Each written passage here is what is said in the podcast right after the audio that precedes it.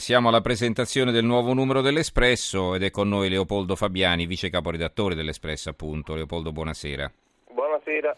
Ecco, abbiamo parlato di matrimoni, divorzi, separazioni, è una cosa che riguarda anche i giovani, lo dicevamo poco fa, eh, i giovani si sposano sempre più tardi, ma eh, non è che eh, voglio legare necessariamente la vostra copertina al discorso che stavamo facendo, però eh, questo fa parte anche dell'incertezza no, nella quale vivono gli adolescenti. Ecco, la vostra copertina si vede eh, una ragazza che, che, urla praticamente chi ci ha rubato la felicità, schiacciati dal superpotere degli adulti, senza prospettive, attaccati alla famiglia, ma con la voglia di emigrare. Così un sondaggio esclusivo descrive gli adolescenti italiani. Allora cosa avete scoperto? Abbiamo fatto questo sondaggio tra um, i ragazzi che hanno tra i 14 e i 18 anni, per noi l'ha fatto l'Istituto Demopolis e l'ha messo a confronto, questa è anche un'altra cosa interessante, con un analogo sondaggio che proprio l'Espresso aveva fatto tra stessi, nella stessa categoria di età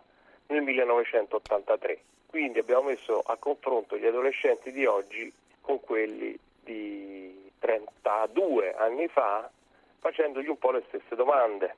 E eh, è venuto fuori, per esempio, tra le, diciamo, le cose più, più, più, interessanti, più clamorose, che per esempio oggi il 40% dei ragazzi vorrebbe, preferirebbe vivere all'estero piuttosto che in Italia, quando nel 1983 solo l'11% rispondeva che avrebbe vissuto volentieri fuori dal, mm. dai nostri confini.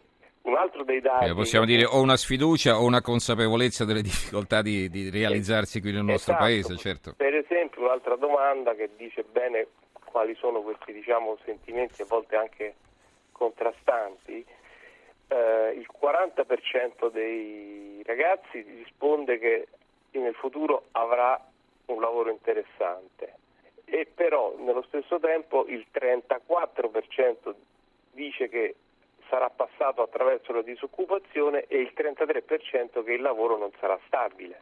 Quindi sanno che eh, probabilmente lavoreranno ma che il lavoro sarà appunto precario e che si passa attraverso fasi di disoccupazione.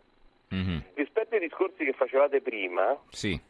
per esempio i giovani di oggi rispetto ai loro coetanei degli anni Ottanta credono di più nella famiglia, 96% risponde che la famiglia è importante contro l'85% di, dell'83 e nel matrimonio il 57% crede più nel matrimonio mm. contro il 47%. Quindi diciamo in prospettiva potremmo andare a un'inversione di tendenza, insomma, no? Esatto, cioè mm. sono molto sfiduciati per quello che riguarda mm. il, il, diciamo così, l'aspetto pubblico della vita, il lavoro, la politica, sono sfiduciatissimi nella politica nell'Italia perché appunto molti vogliono andare fuori, però credono mm. moltissimo nella famiglia, nei sentimenti, nel matrimonio, nell'amicizia, eh, quasi lo stesso valore di, dell'83, 95%.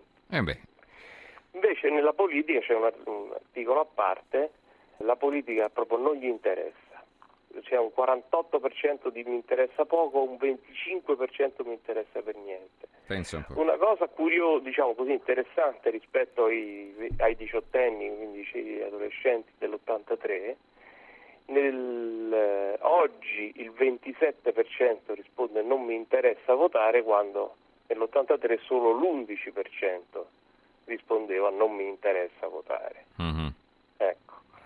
Bisognerebbe capire quei, quei, giovani di, perché l'83 è 30 anni fa, quei giovani diciottenni di 30 anni fa che adesso eh, appunto ne hanno 48, che cosa, se ancora sono sfiduciati dalla politica, ancora si Dunque, sentono in un paese... I, I dati del sondaggio sono stati fatti, sono stati diciamo, chiamati a commentare questi, questi sondaggi. Alcuni ehm, intervistati allora? dell'epoca, ah, ecco. come per esempio Enrico Letta, mm-hmm aveva, è del 66, quindi nell'83 aveva 17 anni, l'avvocato Giulia Bongiorno, Emma Marcegaglia, lo scrittore e sceneggiatore Ivan Cotroneo, Massimiliano Allegri e ognuno appunto spiega quali erano i suoi sentimenti quando aveva quell'età e come invece sono cambiate le cose con i giovani di oggi.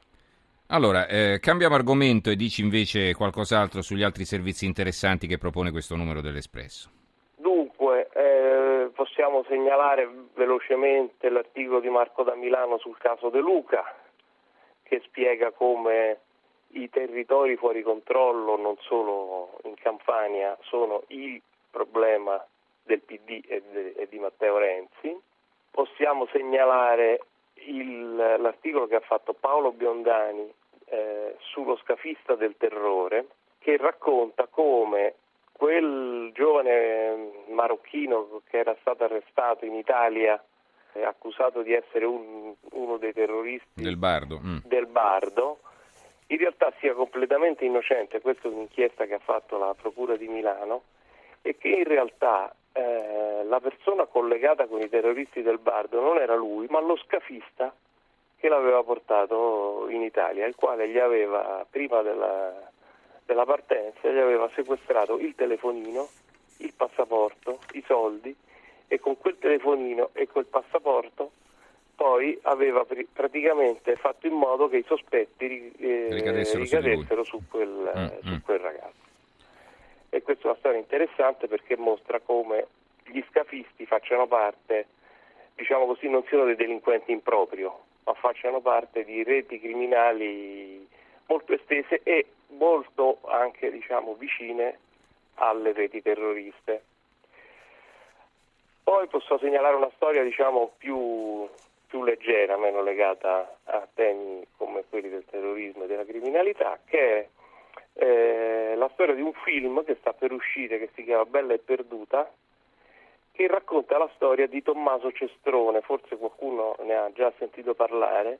Tommaso Cestrone era quel pastore contadino che da volontario ha per anni eh, mantenuto la, la, reggia di Carditello, un, un, preziosissimo palazzo che si trova nella provincia di Caserta, che era una delle regge dei Borboni, completamente abbandonato e che lui da volontario per anni ha, pulito, mantenuto, mm. era stato soprannominato l'angelo di Carditello, è morto due anni fa, gli hanno dedicato un film che racconta la sua storia, la Reggia ora, dopo aver saputo questa storia, qualche, un paio di anni fa, il ministro Brai, allora ministro della cultura, ha deciso che lo Stato se ne doveva occupare e l'ha comprata. Mm-hmm.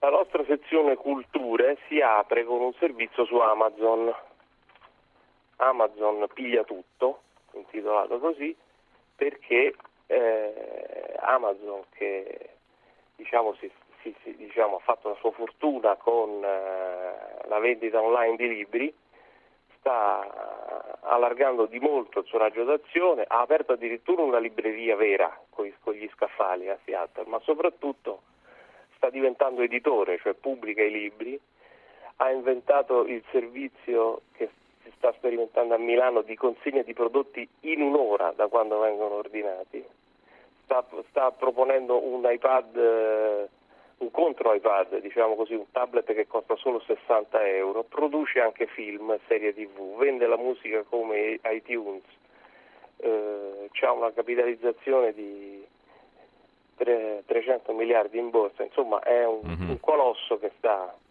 che sta crescendo in un, in un modo mm-hmm. eh, incredibile. E poi abbiamo un servizio molto divertente sulla febbre dell'arte italiana contemporanea a Londra, dove eh, le gallerie più quotate del centro di Londra eh, cominciano a vendere i quadri degli artisti contemporanei, quelli degli anni 60 e 70 italiani, che fino adesso non avevano avuto molta fortuna sui mercati mm. internazionali, a prezzi molto alti. Fortunati loro. Allora, ringraziamo Leopoldo Fabiani, vice caporedattore dell'Espresso, che ci ha presentato questo numero. Ricordo la copertina, chi ci ha rubato la felicità, schiacciati dal superpotere degli adulti, senza prospettive, attaccati alla famiglia ma con la voglia di emigrare, così un sondaggio esclusivo descrive gli adolescenti italiani. Grazie Fabiani e buonanotte. Buonanotte, grazie.